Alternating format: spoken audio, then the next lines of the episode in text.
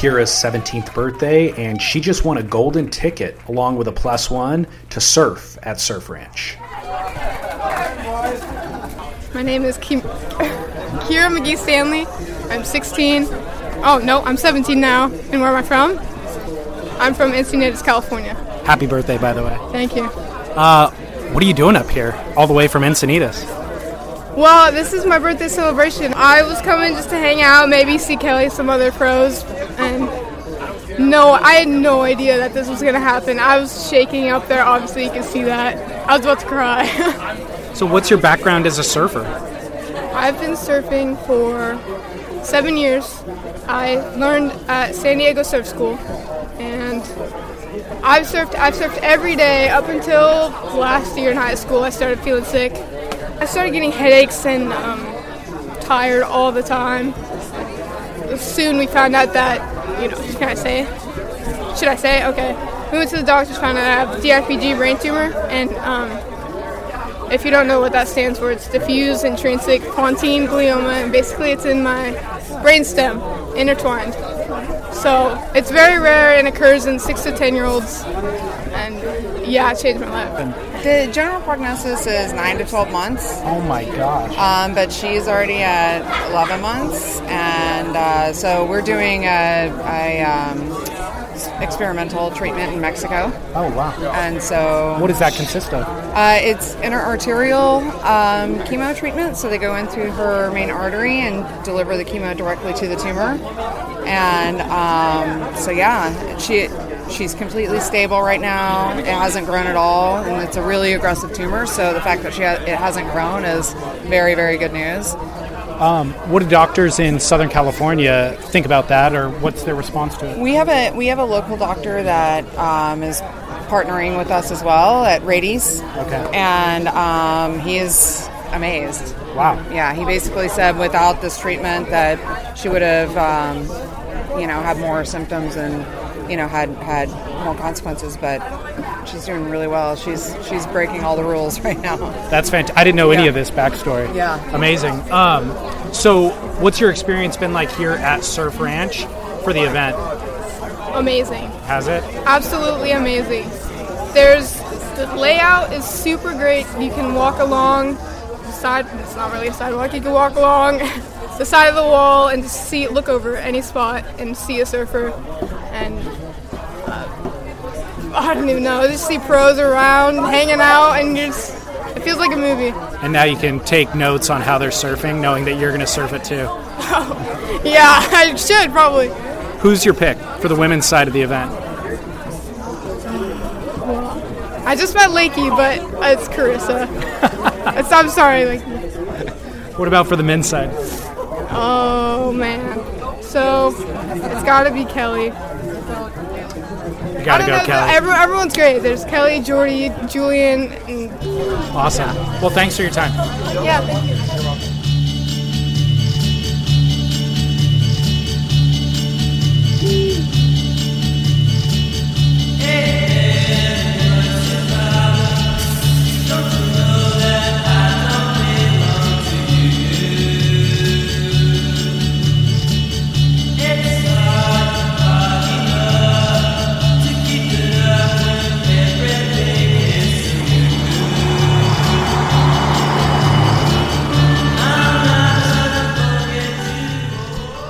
Welcome back to day four of Off Script, presented by Hurley live at the Surf Ranch Pro. Also presented by Hurley. Uh, a couple of updates and listener feedback before we get into the show. By the time you listen, this event will likely be finished, but uh, going into day four, the women's final four are decided in order, starting with the highest scores Carissa Moore, Lakey Peterson. Uh, so, by the way, Kira, your Carissa Moore pick yesterday is looking pretty good right now. So, we got Carissa Moore, Lakey Peterson, Caroline Marks, and then Stephanie Gilmore. And again, hotly contested title race between Lakey and Steph. And uh, Steph is currently in the lead on the World Tour rankings. But Lakey going into final day, um, looking prime, and this could really position them amazingly going into the last couple of events. Everyone's starting from everyone is starting from scratch today though, so their qualifying scores no longer matter. Everyone gets 6 waves, the men and the women, 3 rights, 3 lefts, and then their best right and best left get combined for their final heat total. It's easy to assume that um, 3 waves either direction allows for the surfer to just go huge because you know you can fall on two. All you got to do is complete one. I think they go big on their first wave and just work from there my prediction is whoever risks everything either before or going into the barrel will win safety surfing before the barrel or nursing the barrel itself and then trying to do an air at the end of the wave simply ain't going to cut it uh, and i actually want to see something that we've never seen before and i think we will i think gabriel might be the guy to deliver it i think julian and felipe can go huge and do variations on what we've already seen from them. But I expect Gabe, I want to see a backside barrel roll from Gabe. Of course, by the time you hear this, all of that will be sorted out, and then I'll, this is kind of so I should have just waited to record this portion until the end of the show. Nevertheless, I don't have the time. It is crunch time. I want to get these out immediately for you to listen to right after the competition. But let me get into one listener comment real quick before we get into the show. He said, quote, this off-script feature has me doing exactly what I told myself I wouldn't be doing this weekend after losing interest in the event after watching day one, which is actually paying attention to the event after all. Here's a few observations, if you don't mind. As a 44 year old longtime wave rider at the Jersey Shore, I am certain there has never been anything in surfing that is more of a spectacle of the absurd that I can recall. I feel like I'm watching Shaun White or Kelly Clark at the top of an icy pipe at the X Games or Olympics. Not sure I like it, but obviously that's where the future appears to save the surf industry from its bloodletting demise. Oh, the irony. I'm ranting all of this at 8 a.m. East East Coast Standard Time or Eastern Standard Time in Jersey, where groundswell from Florence is currently being ripped apart by local heavy onshore winds. So if David or Chaz sees this before the day begins out west in the cow field, can we please, please see a Chaz Dirk confrontation live on Instagram? If not, maybe a Chaz and Ashton rematch? Thanks, guys. Keep up the superb work. End quote. Thank you for that comment. Unfortunately, Chaz bailed yesterday. He drove four hours up here just to stay for six hours and then drove an additional four hours home. So he's gone. Scott Bass flew home yesterday. They were both only here for um, part of the day. But great take. I appreciate that comment came through on surfsplendorpodcast.com. I just actually launched a redesigned website, by the way, um, streamlined, easy to find what you need. It's about 90% complete, actually. Uh, but go and check that out and then fill out our Hurley Pro Series poll. The first five people to correctly pick the Hurley team athlete to win this event will win a prize pack of their Pro Series apparel. And it's also just a rad way to support your favorite surfer.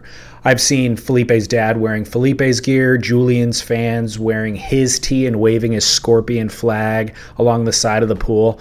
Show your athletes your support. Take and also, by the way, take advantage of our 20% off discount on Hurley.com by using the promo code podcast. It applies to all full priced items until October 7th, just one month but they wanted to um, support the listeners who have supported this show and this content. They're helping me out a lot here. So I win, you win, we all win, and potentially much more of this uh, contest coverage content to come in the future because I think this has worked out really nicely for all of us. The feedback from you, the listeners, has been really kind. So thank you for that.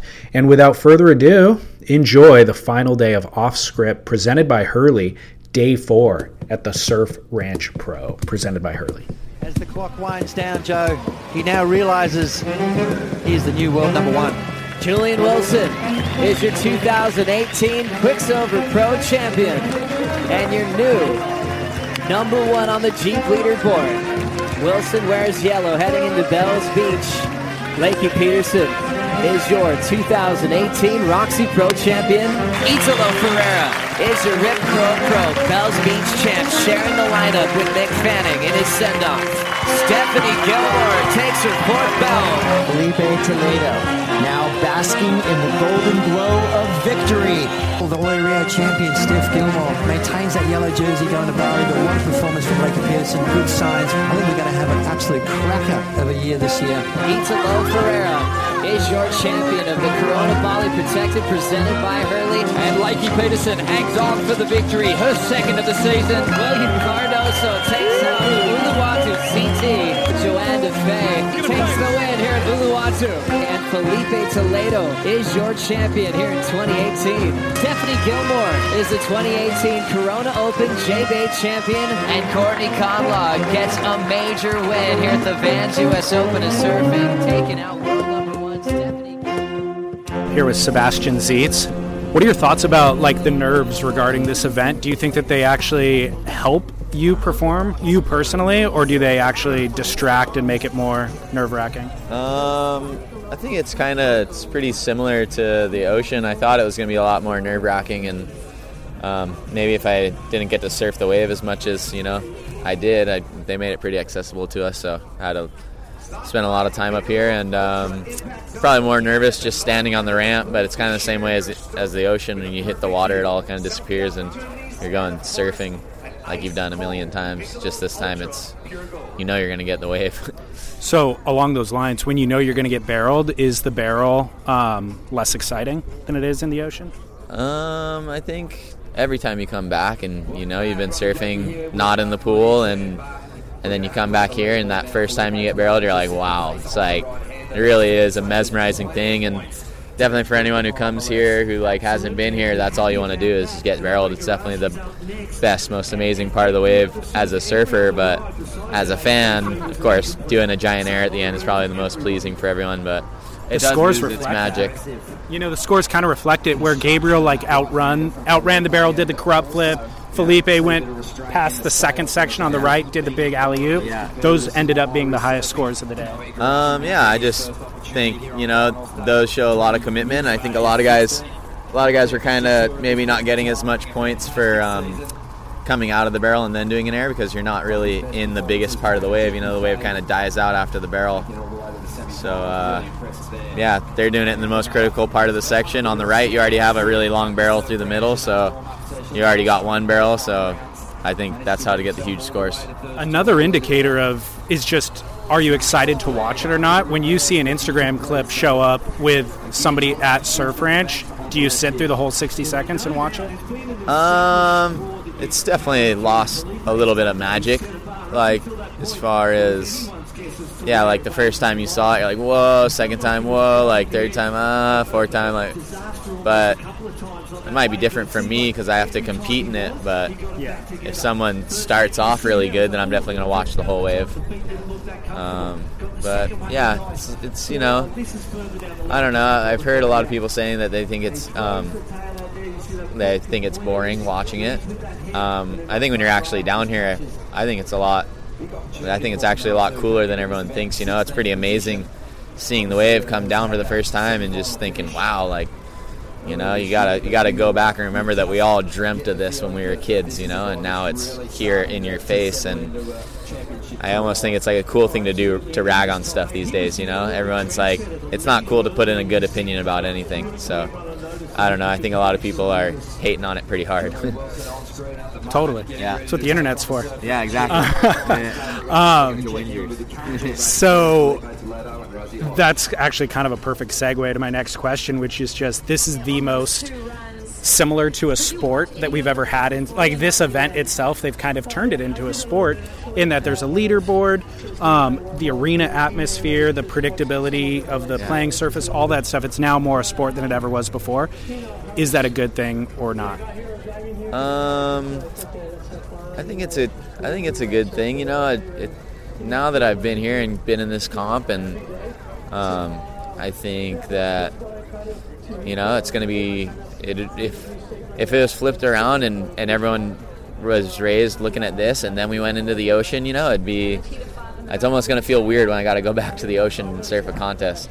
But um, I don't think anything would could ever replace the ocean. You know, no matter how like how advanced the technology gets, you know, you'll never get the unpredictability of the ocean and especially the big barreling waves. You know, they'll never be able to reenact that and the danger that goes along with surfing pipe and chopu and um, yeah, it's it's just a different thing, and it's going to be interesting to see. You know where the judging goes, and in a way, it could turn into a completely different sport to where they're just judging really airs and stuff, and you don't really always get the air section in the ocean. So people might think that that's not as exciting, but I grew up watching Andy and Mick and Joel and these guys who, you know, they're not really well known for their airs. They're well known for their flow and their connection with the ocean. So, um, yeah, it's going to be interesting to see where it goes. Have you surfed the pool in Waco? I have surfed the pool in Waco. Um, I think it's uh, it's a lot shorter, but I almost think that this wave is too long for the contest, and that's why everyone's like everyone says it's boring because you don't want to fall because they've been obviously not scoring unless you finish the ride, and it is a fast, really long wave. So in a way, you kind of have to safety surf it, and uh, the wave in Waco is really short, and you just get all your work done really quick, and the air section's insane. So I think a mixture of the two in the future is going to be something impressive. Yeah, the fact that they can have all that other different waves and be cool to go there and, and have and it's such a short period that you could fit a lot more surfers. Like we would all get like 10 waves in the waco pool compared to this you know and and we could all do different have different waves and you could literally judge like you could have all of us have a turn wave all of us have a barrel wave and all of us have an air wave and judge us you know according to how we fit in in those conditions and find out who's the best overall surfer. By the way, how's Kanoa, dude? Like, I feel like not only is he a great surfer, but like his ability to embrace the crowd is, yeah. I think, why he's been able to perform here. Yeah, totally. He's he's got this whole thing going with like his confidence and stuff, you know, and and uh, you know it really works for some people.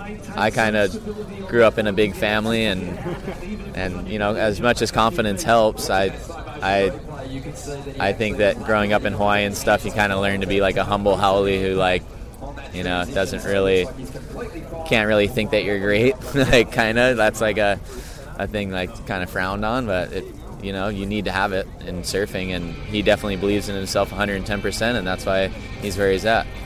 I think confidence can be a key to success, but humility can also be empowering if you can find a way to kind of utilize it. You know. Um, final question: Just who are your picks for the men and the women's? Uh, for me, I think Felipe is probably the best surfer in the pool. He um, really has been surprising me with his backside.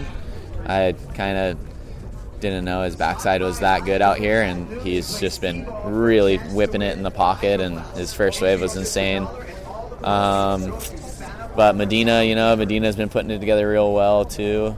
Um, I think them too. Julian's definitely stepped it up with his airs, and Owen is right there too. You know, and you know it's hard to say because it's so different. The left and the right are so different. So I think the left is super rippable, and it's hard to judge a backside guy is doing ten of the same turn when the frontside guys can do you know all kinds of different stuff.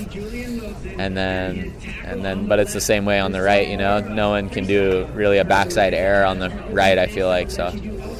What about on the women's side? I think Chris is looking really deadly. Carissa and Lakey probably are the two going for it. I got to pull for Carissa. I just always thought that she was probably the best female surfer in the world ever since she was 10 years old. Agreed. Awesome. Thanks for your time. Cool. My name is Enzo Ackerman. I'm 11 years old and I'm from Sayulita, Mexico. Oh. What are you doing here? Uh, well, we came to watch Jordy surf the Surf Ranch and John John, but John John's not here this year. So. Those guys, your favorite surfers? Yeah. Awesome. Um, how in the world did you get the opportunity to surf the wave? I heard that you're going to be surfing it in 15 minutes. I have no idea. Um, Pat just walked up to me and he was like, "Hey, if we get this confirmation, you're surfing a wave here," and I was like, "Wow." So did you just find out? Yeah just found out. Uh, it's kind of a good thing actually because you can't overthink it. Yeah. What are you, What are you going to do to prepare? Well, I don't know. I'm probably just gonna. Yeah, I don't know. You're gonna hunt? You're gonna hunt the barrel, or you're you gonna try to do a bunch of turns? I'm I'm gonna play it kind of safe because I don't want to fall. Because if I only have one chance, I'm not gonna ruin it. But I'm definitely gonna try to get a barrel. Awesome. Are you goofy foot or regular? Regular. What are you riding? I ride Bronner surfboards. They sponsor me from San Clemente, California. And yeah. Awesome. Do you feel any pressure with all the people watching and knowing there's cameras and all that? Yeah, especially because when my mom heard, she was like, she told my dad to like full speed, get to the car, get back home, grab her camera, come back, just full speed trying to do that. Amazing. Well, shake it off. No pressure. Just have fun. That's the best best way to do it. Yeah. We're here with Wade Carmichael, potential rookie of the year. So, firstly, is there any way to escape the nerves out here? Uh, no. You, you experience the same thing over and over again. So you, I guess the more experience you have on the wave, the easier it gets. Do you feel like the crowd kind of arena atmosphere um, heightens your excitement, or does it add pressure? Actually, no, I like it. Um, it's kind of different everywhere you go, but um, I don't really mind when the crowd's being loud and having fun. It makes makes it a bit easier for us, I reckon. I've got this theory that I've been developing that like the barrel was only valuable to us in surfing because it was so scarce in nature and you had to work so hard to get it. I guess the ultimate teller would be just is it as exciting to get barreled out there as it is in the ocean? Uh, no, I don't reckon. Uh, the, I reckon the coolest thing about getting barreled is either the takeoff and um, like the your entry, and here it's just like a little little check store. But the vision's good. The vision's sick, and that's that's one of the best parts about it because you get the vision every wave. But it's just that um, the entry is the fun part, I reckon. And, um, Interesting. Yeah. Um, I've also got this ongoing conversation about how big sponsor contracts uh, for Groms, especially like the grooming, the management, all that stuff actually hinders the athlete's ability um, to win a world title. It'll certainly help you get on tour and all that sort of stuff. But when it comes down to like the gritty work ethic of grinding it out and winning a world title, um, I think it might actually hinder their ability. I'm asking you because of your personal experience. Um, you're in fifth place prior to this event kind of shaking out without a big contract. What do you think attributed to your success to be kind of in that top five? Uh, I just love winning, and I hate losing. I really hate losing. So I guess that's where the grittiness comes from me, and I, I don't want to lose ever. so I'm going to try my hardest to win every heat I can and make the most of my opportunities that I give myself. Uh, if you are equally um, talented as your competitor, how do you grind out a win? Um, you just got to, I don't know. You kind of it's all different, different every time.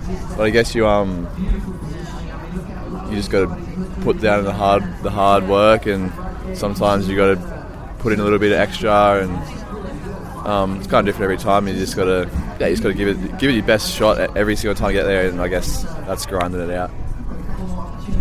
Uh, yours is among the most successful rookie seasons that we've actually seen in quite a long time. Maybe Caroline Marks is right up there too. Um, what do you think the biggest lesson that you learned has been this year that'll allow you to kind of be better prepared for 2019?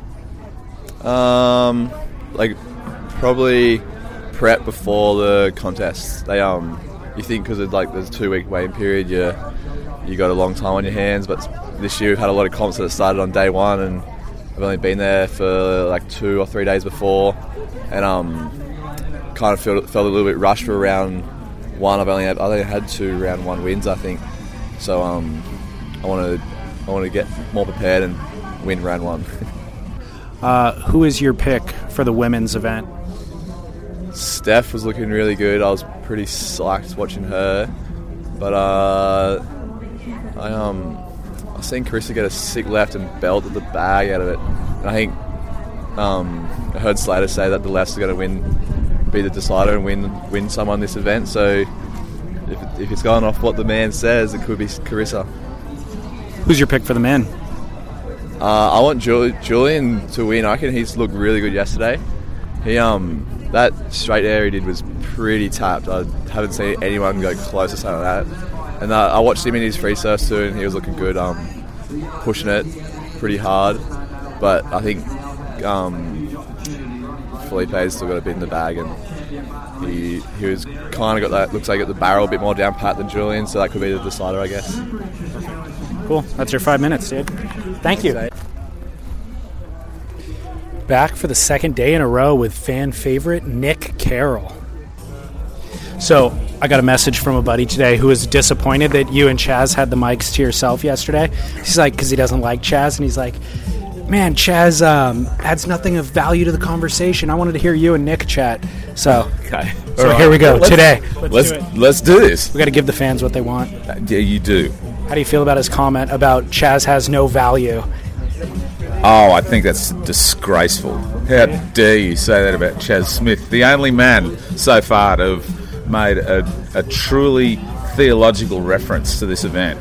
Um, th- he's right. This is um, Nietzschean, right?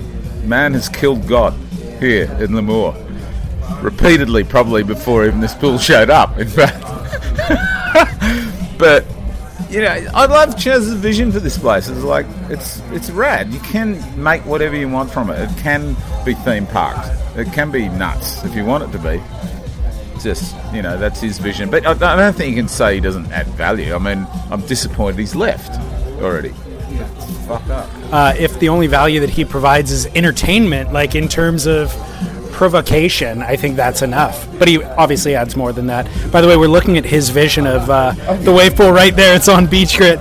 And by the way, your your targeted ads are different than my targeted ads. You've got a fishing ad. You've got a Kanye West ad up Oh, there. Christ. What the hell is that doing there? Let's go and find out what else is in Dunkin' Dunkin'. Donuts. That's me. Genius. That would be the best. If we could go around to everybody's computer and just see what their targeted ads are, that would be the best. I don't know where the fuck they got that one from. But anyway. Well, hey, so you and I were talking um, off air at the other end of the pool about. I got another email from a listener who is making a comparison, basically an analogy or a metaphor that uh, watching this or surfing in this type of environment was similar to the one time he went to a whorehouse and he paid for sex and he got a more beautiful woman than he could ever you know get in real life. And yeah it was fun but he knew that he had paid for it and it's not nearly as enjoyable as actually going out in the ocean fighting for it having to use all of your assets to negotiate and then get what ultimately might not be a very good wave but you earned it what are your thoughts on that Uh, yeah, look, I, I think that's kind of valid um, for sure. I mean, it's it's. Uh, I've discovered an amazing statistic here while I've been here. I I've discovered a few fascinating things about the whole situation of the pool, but the one that's blown my mind most is that they have revenue days here. Okay, and the revenue day is a day when people pay a huge amount of money to come and surf here in a group, right? And so, according to my unimpeachable sources, right, uh, 55 separate groups of people have paid $55,000 a day to come here and have a day in the pool. Okay. Now the pool costs about eleven and a half thousand bucks to run for a full day. That's everything, the you know the energy, the the um, employees, the lifeguards, the hospitality, everything. Okay. Um, so that's like forty plus thousand dollars a day of profit. Uh, about two point three million dollars over the year that it's been doing that.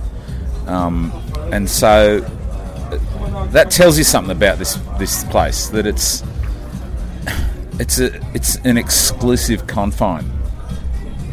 Um, another interesting person I talked to here was uh, a guy called Jess Ponting, who's um, uh, got a PhD and God knows what else. He's one of surfing's very few public intellectuals, um, and uh, he dreamed up the Stoke certified thing for surf camps in remote areas of the world.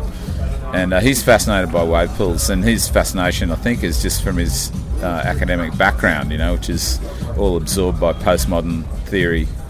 And uh, we talked about the various ways in which you could try to interpret this. He tried to use Baudrillard's theory of hyperreality, uh, the way the world has be- become Disneyfied. That we've decided that reality's not good enough. That we have to have a Disneyfication experience where you, you walk into a theme park, say, and there's all these people dressed up as giant animals, and and there's these rides that sort of supposedly take you out of yourself and into this other weird sort of hyper real world. Um, and uh, we thought that well maybe that's not quite what happens here because you know what the, the real hyper real world for a surfer is a fucking fantastic ocean wave right? That's where you have the hallucinogenic surfing experience. At Grajagan in inside Speed Reef at eight feet or you know something like that right? That's the hyper real experience and it's perfectly natural. So it doesn't apply to surfing. Surfing is already hyper real um, uh, so we thought our way around this and we we came a, we decided that it was a good match for the theory of like open spaces and confined spaces. Okay, so an open space is a place which you come into and you can reinvent and make your own because it's open to interpretation for you. You know, like a surf spot, like especially a surf spot that you've never been to, and maybe a surf spot that no one else has ever been to either, where you show up and suddenly you're picturing it like a surfer. Um, you know, some some of the listeners might have had that experience where they've gone to a spot or they've they've grown up at a spot where they and their friends have named various sections or parts of a beach after after some aspect of its surfability, and and nobody else knows those names, right? It's they're available to surfers because you've you've actually renamed the place based on your surfing idea of it. So you've reinterpreted the space for yourself, and you hold it you hold that, you know, within, and that becomes part of your picture of the spot. Like I'm a classic case of. I grew up at Newport Beach. You know, there's the there's the cove, the point, the peak, the um, outside path, the path, the pool reef, uh, and a little sandbar we call the pipes. And like no one else knows those names, right? We just made them up to fit the place. But the other kind of place, the opposite, is the place which is specifically designed by somebody for a single purpose. And there's no interpreting in that space. That you come in and it's a closed space. Uh, you, you, you have to submit to the space. And that's what this feels like to me. It feels like a space you have to submit to. That you don't get to, cr- to choose a wave, the wave is made for you by somebody. Um, that it can look like these pros are inventing stuff on the wave as they go. But like one of the big complaints I've heard from people around the world is like, oh, it's boring because they do the same thing all the time. They themselves are being submit. They're being forced in some way to submit to the closed space as well. And I just find that like that's a that's a great way of picturing this place. That it's a closed space that you enter it and, and, and you have to kind of submit yourself to it if you're not given to submitting yourself, then you're gonna fucking hate it. Okay, but if you can get your head around that and move past the submitting and start looking for things in it that interest you, then maybe there's a way of interpreting it for yourself. So my question is, in the public space, isn't it also um, you're just playing with a larger number of variables in that space? There's more data points, but you're still playing by nature's rules. You know, so in this manufactured place, they haven't designed as many variables as nature is able to, but a kid could still, a kid from Lemoore, the kid that lives on the other side of that fence right there, could, he learned how to surf here three years ago by Raimana. He's probably identified sections of the wave and he's named them just like you and your friends at Newport did. Is Oh. his experience less valid than yours growing up? Oh no, not at all. I don't. I'm not really talking about the validity of experience. That's a bit weird. That one. I think I've never trusted uh, the idea that some experiences are valid or invalid. That seems silly to me. We're all trapped in space time. You know, like we're all just trundling along, right? But underneath it, the fact is that people have designed this. Okay, a human has gone in there and designed it. It can be redesigned by humans over and over again. You know, um, in that way, it, it starts feeling a little bit more like the hyper real. So who is nature designed by? Yeah, exactly. Ooh, oh my god. Yeah, let's not go there. The podcast platform is perfect for that, but we probably don't have the time here. Um, what do you think has been what have been the most interesting conversations that you've had? I've interviewed a handful of pro surfers, and um, no offense, pro surfers, they're not the most interesting conversations. And when we watch the WSL events online, obviously it's almost solely focused on what's happening on the wave and the pro athletes' interpretation of that. Behind the scenes, that's not my experience at all. What, what's been the most interesting thing for you? Uh, well, I don't know. I don't know about the pro surfers, David. To be honest, I often have quite interesting conversations with professional surfers. Um, they often start out in a place where we're sort of comparing notes about some aspect of surfing or competition, and then they expand into other stuff. Um, I had a funny conversation with Conner Coffin yesterday. Uh, I, I made sure I quizzed everybody who bombed out yesterday about their experience here and, and about where they felt it fit, you know, and all that stuff. And um, Conner uh, let his guard down for a moment and he said something fantastic, which I really responded to. He said, um, Look, as, as long as this is what I do in order to continue my surf bum life, it's fine with me. and then he quickly qualified it. It's still fun. I know it's still fun, Conner, but like that was a real insight into how a pro surfer thinks. Like, be honest, they're just, dude, they're just on the, they're on the um, teat, really. You know, they're just, they're uh, doing this stuff so that they can go to sick surf spots and surf them whenever they freaking want for as long as they possibly can in their lives, which to me sounds like what every super hardcore surfer does with their lives, you know. And I think that one of the faults with the WSL is their lack of perception of that and their lack of willingness to get the, the pros into human contact with the vast audience. To see these guys and girls as humans, not as just kind of competitive machines or talk bubble people, you know, um, I'm just like, why do you do that to people? Like, you know, maybe other sports do, but maybe they don't. You know? Don't you feel they've done a good job of it here? Like the VIP area, all the pros are just lounging, hanging out amongst the crowd. Yeah, that that's kind of cool, and you don't see that at every contest, that's for sure. Um, but like, there's another fifteen hundred people wandering around here who aren't getting that experience. I guess that's why the VIP's paid five hundred bucks, right? And and that experience isn't available to people online, which is arguably the vastest audience. Yeah, for sure. I mean, that has changed a bit too, probably. Like, I think once upon a time, like a lot of people knew the pro surfers because you grew up with them or one of them or whatever, you know, and maybe the surfing world itself was a bit smaller.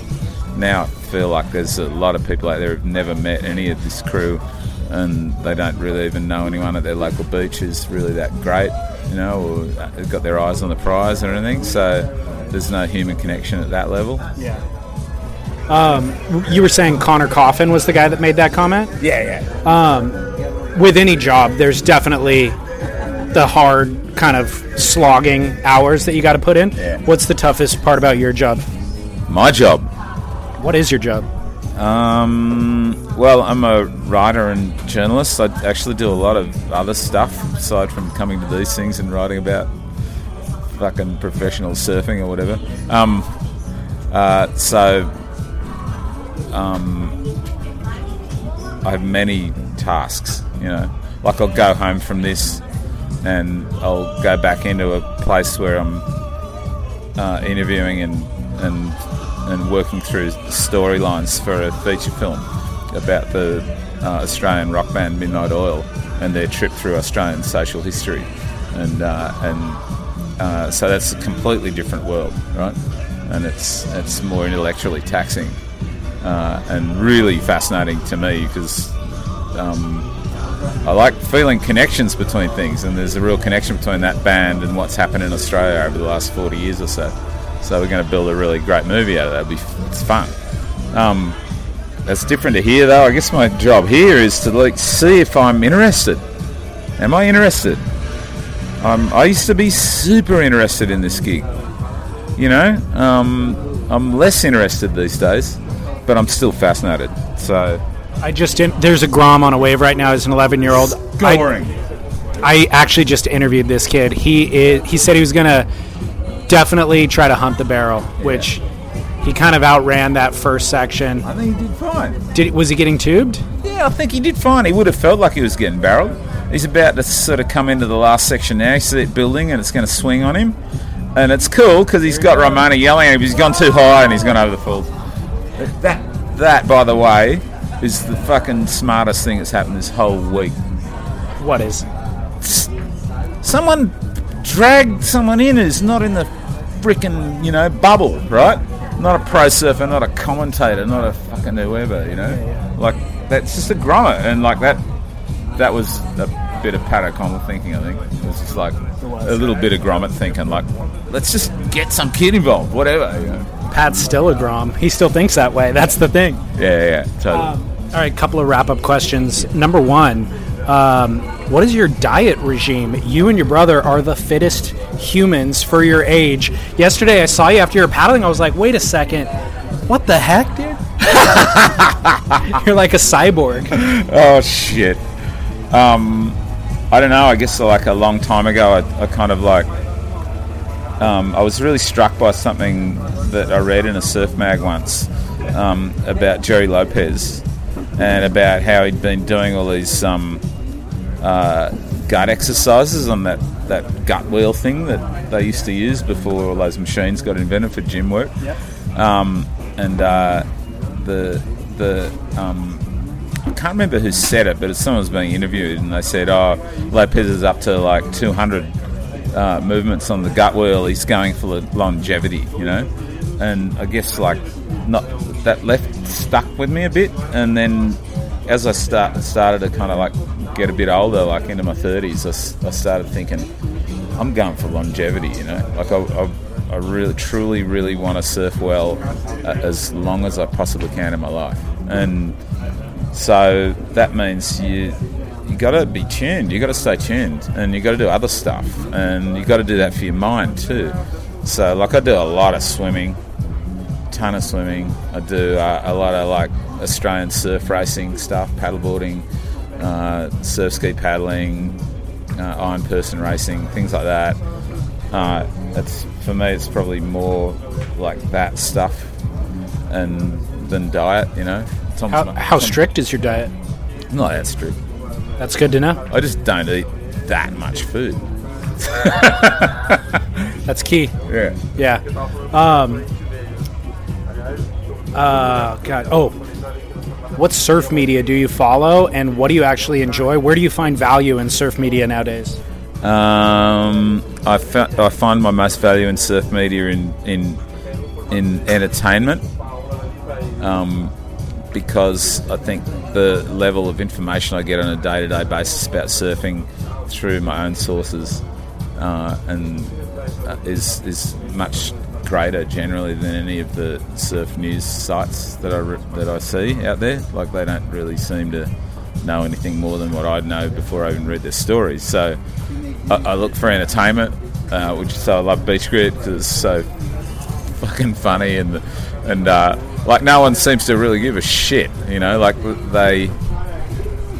Uh, um, a lot of the stories are written um, not out of regard for the factual structure of things or whatever, but just out of the sheer um, pleasure of writing, uh, which I find entertaining. Um, but uh, like, I'm also really avid about like, like I gain a lot of information about my own surfing life from things that aren't surf media. Um, uh, a lot of the background um, weather sites, stuff where I can access weird information that you can't get from, you know, magic seaweed. Uh, Zing. Uh, was there a niche that surf magazines filled for you in your youth or even a decade ago that they're not now? And is there a way for them to kind of correct course? correct course.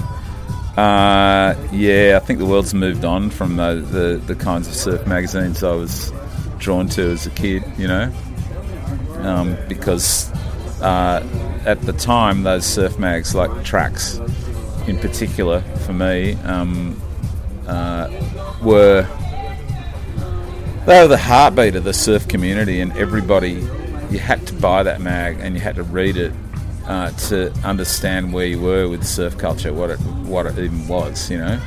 Um, and it was still being invented at the time as well, which was like a tremendously exciting thing to be caught up in when I was young and started writing for surf mags. I felt like I was like engaging in the actual invention of the culture at the time, you know.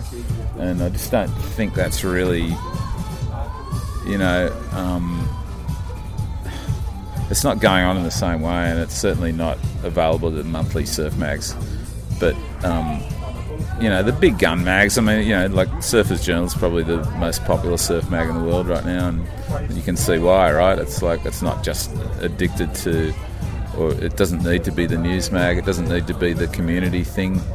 Uh, it can it can be the kind of not even the voice of God. It can be like a reflective place where surfers can go and have a little think about their last surf, even. You know the detail about surf culture was still being defined. I think now surf culture is so diverse.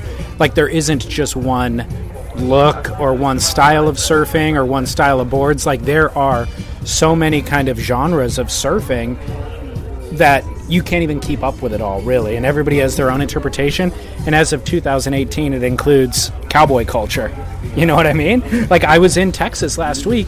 There's laminates on the board with a Texas state flag that says pool toy on the surfboard that was made in California. You know what I mean? Sick. I and, love hearing that shit. Yeah, and um, they have a Surf Ride Surf Shop there, which is a, a brand of retail stores in Southern California. And they have branded product with like spears on it and longhorn steers and stuff like that. Yeah, yeah. I, I think all that's really interesting. You're right, David. It is impossible to keep track of all the little diverse threads in surf culture. I guess where it is still really being strongly invented is um, uh, for girls and women. Um, that's easily the best thing going on in surfing right now is the, the continued open doors. Um, uh, and it's also the source of some of the most dispiriting shit in surf culture. Um, uh, couple of weeks ago in Lennox Head in northern New South Wales, um, a 56 year old guy, I, I know his name. I won't say it here because it's like what they call sub judice, it's subject to the court proceedings. Um, uh, held underwater a great Australian uh, woman surfer called Jodie Cooper, held her head underwater, let her up, held her head down again, and let up and pushed her head down underwater again and held her there until she apparently lost consciousness. Uh, this is a level of male and female viciousness that we've seen infected other areas of society. Um, and it just sickens me to think that it's become part of surf culture.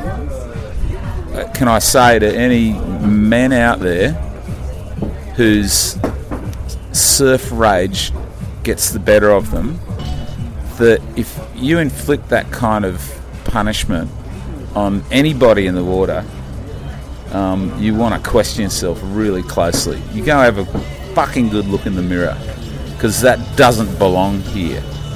And if it involves somebody who's smaller than you, who you're engaged in sex role bullying, right? Don't just have a good look at yourself. Just quit surfing. Get the fuck out of it.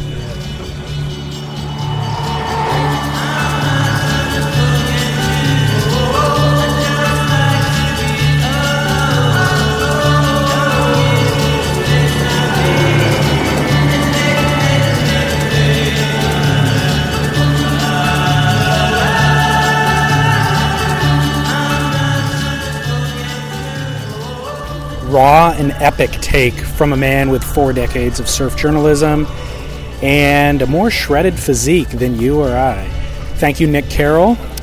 He's not the last conversation in this series. I'm going to close out with my childhood favorite surfer, Pat O'Connell. Before we get to Pat, I owe congratulations to the winners of the Surf Ranch Pro presented by Hurley, Carissa Moore and Gabriel Medina. Epic display of surfing and epic display of just embracing the arena's energy, a huge factor in this weekend. Um, that also means that we have five winners of the Hurley Pro Team Series poll that have also been decided. Uh, congratulations to Brendan and Ollie, both without a last name, but I do have your email uh, addresses. Buddha Smith or Buddha Smith, Paul Norton, David Yamashita. I will get in touch with all of you. Uh, send you an email shortly and get you dialed in. Thank you so much for playing, everybody. And of course, everyone can still win by getting 20% off everything at hurley.com just by using our promo code podcast. By the way, that's only valid until October 7th, so take advantage of it before then. Bang out your holiday shopping, treat yourself, buy your favorite athlete's Pro Series line of apparel, hurley.com, promo code podcast. Thanks a million to everyone. This is David Scales off script at the Surf Ranch Pro presented by Hurley. Thanks to everyone. I will let Pat O'Connell sign us off. Enjoy. Story time. I was 1998. I think it was like March. Open up Surfing Magazine in science class in high school. Center article was entitled "Tears of a Clown," Oh my and it God. was. Do you remember this? You've done some real research. This isn't. Re- this is straight from my memory bank. Wow, that's much better than my memory bank. Do you actually remember that? I do remember that. Yeah. What did that article do for your career? Well, it was interesting. So it was my uh, dear friend Evan Slater, who uh, was editor at Surfer Magazine at the time, and uh, Steve Barilotti, who is an absolute amazing human. Uh, he was the writer, and you know it's funny when you do something like that. Um, because there's a lot of trust. You know, I, I probably spent, you know, 10 days roughly off and on with Steve, just kind of sort of living a day in the life. Um, and so kind of just talking about random stuff. And so you never know what, uh, you know, writers or someone that's looking at your life from, I guess, the outside perspective, um, what they're going to pull from your life and so that's what it was. And it was uh, it was an interesting time for me too because at that time, um, you know, Todd Chesser had passed away, uh, you know, not not too long before then. So it was, you know, I think everybody. Um, well, at the time, I had done the in the summer, and I think. Um, yeah, I think everybody. Uh, I'm sort of always laughing, never really taking anything too serious. Um, but obviously, there's certain things you do. Yeah. What I want to chat with you about is Hurley's involvement with this event. And like what's interesting kind of from the outside looking in is the WSL is kind of adapting their business model every year improving it I think and then also struggling to find kind of endemic sponsors versus non-endemics. And we're looking at the tour schedule next year and it's a lot of you know unsponsored events. Why is Hurley supporting events and why this event specifically? Yeah, it's a it's a there's a lot. Um, look, we we're huge supporters of the WSL. I think uh, Dirk, Sophie, I think just everything they're doing in professional surfing. Um, when we started um, with the ASP and then obviously WSL, we had trestles and, and then we went into US Open. Uh, we have felt as a brand that we don't, we want to be around at more of the events, not necessarily spend all your money in one weekend. Um, and, and so our approach this year has been very different. What we've decided to do, we partnered at five events with the WSL. Um, Surf Ranch, this is the last one. Um, we're in Bali, we're in Tahiti, we're in uh, Brazil, and WA. Um, and the idea was is that look for us, it's important. We it's kind of like we look at the WSL as a place that we want to support, we believe in. We obviously have a lot of athletes on the tour, um, but we want to be there all year and not just at one space. And so, um, you know, as they start to build this model and, and, and have to make some changes, obviously, um, I, I, felt that the way that we can sort of help them um, is we the industry can bring the spice and fun. We can bring the youth. Um, do we need to be on the top of every uh, banner and thing? I, I don't believe we do. That's been my my fel- uh, my feelings for a really long time. Um, ideally, is that we're yeah we're they're they're holding the dinner and we're coming with the wine and the and the fun stuff to make it really great, but you know, hopefully some of the non-endemics come in and they realize all this amazing stuff that we're going to bring every time. That's kind of what I, I, I hope the, the vision would be. Um, it's it's a lot harder than that, you know. Um, but you know, I think again, I, I think they're doing a lot of the right things. Yeah. It, it's just you know, again, like uh, it, it's a matter of getting a couple moments and wins, and and uh, yeah, I think they're they're picking away at them. You know, I think the other day the announcements of the women's uh, equal uh, equal pay is a gr- was was fantastic. It just puts it in everyone's face, and it shows that surfing in the WSL is very progressive and thinking forward, which is a really good thing. Hurley's investing in the marriage, not the one big expenditure of the wedding for That's- one weekend. You know. Yeah, it's a great way to put it. And yeah, and it's interesting. What like this has been our first year um, to and just to see, hey, how does it, how did it work? Did you know? And yeah, Who are your picks, men and women's pick for the event? well, we're doing pretty good. We've got Lakey and Chris at one and two, um, so I'm feeling really good. Uh, on the men, I think no, no, no. I think. Hey, I think I've made my picks. I, we've No, invested one pick for the women, one Oh! pick for the men. Jeez, you know who? I wouldn't. I wouldn't come out and say uh, I thought Caroline looked incredible. I don't think she's going to win because I think Lakey and Chris are going to tie for first. Oh, cheap, dude. Okay, men then. I, I, I look if Filipe can can finish a left, I think he'll he'll get the win. Interesting. He'll finish left. Yeah. Okay. Thanks, Pat. Thank you. Uh,